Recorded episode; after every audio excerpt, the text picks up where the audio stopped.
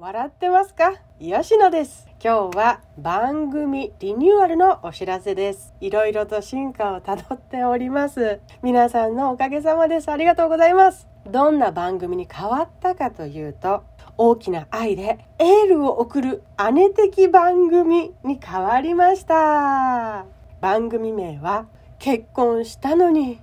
幸せって何？愛されたい。30歳のあなたへです。今まで聞いてくれていた方、ここまでお付き合いしてくださって本当にありがとうございます。ここまでもあなたの何かのお力になれたことがありましたか？なるほどでもいいし、ふふふ、受けるでもいいし、なんかよくわからんけど元気出たとかでもいいしどっちにしても私はすっごく嬉しいです。何かを受け取ってもらえたってことはあなたの中に少しでも私がいさせてもらえてるっていうことだと思いますから響き合うには相手の中に自分がいることだと思います。とても嬉しく思います。そういうことも含めてずっと考えてての番組名のリニューアルになりました。私が誰に何を伝えたいのかなとか誰の力になれるのかななりたいのかなとかっていうことを考えてました。これをお聞きの方はもうご存知かもしれませんけれど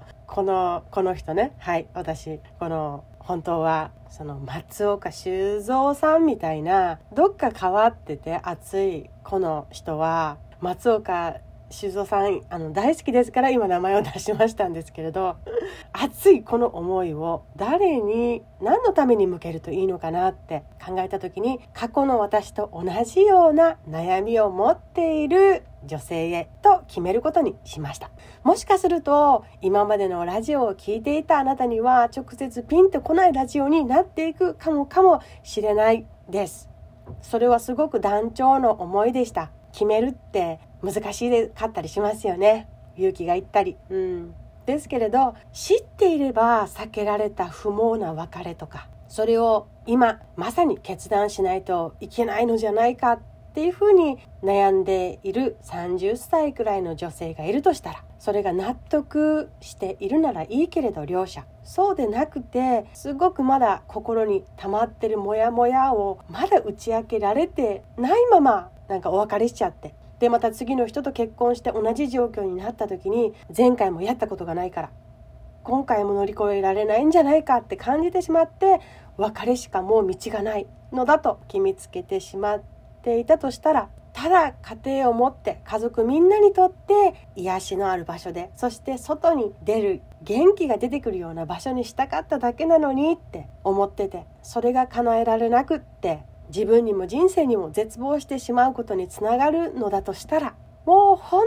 当にそれは想像するだけで辛いです。行動することでしか結果は変えられないのだけれど行動するにもまず何にも知ることがないと始まらないなって知ることも元気が出てくることも自分でももちろん頑張るけれど励ましてくれる人も時には必要私はそう感じてきたからなんか私ができることってあるなって思ったんです例えばさ皆さんそうだと思いますけれど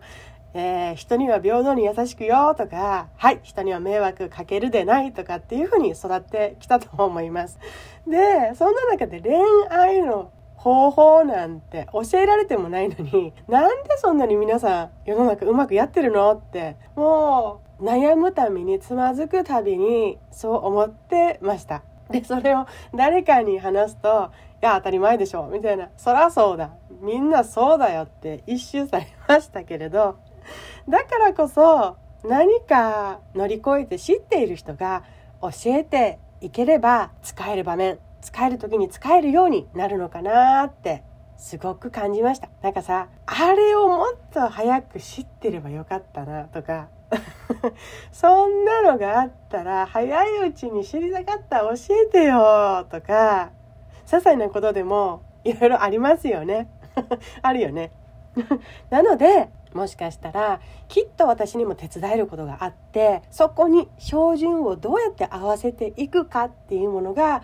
大事なんだなって思いました。だからそういうふうにラジオの方向性を決めていきたいと思いました。皆さんの力も貸してほしいです。そしてそんな悩みを持った人があ周りにいるな。ああの人恋愛してたしあそれで結婚につながったっていうけどあれ新婚さんなのになんか悩みが多いみたいよ。うまくいってるのかな。そんな顔してないけれどな。というような30歳くらいの女性がいるとしたら私のラジオを紹介してください。私の目指すところは縮こまってしまっている女性が自分は太陽のような存在だっていうことを思い出すこと。そして身近な人との関係が心のオアシスであって外で頑張る活力が湧くような最高のスポットにしたいと思っている人を増やすことです。そんな方の役に立てるよう私も元気にやっていきますのであなたのお力もぜひ貸してください。お願いします。ではでは次回から。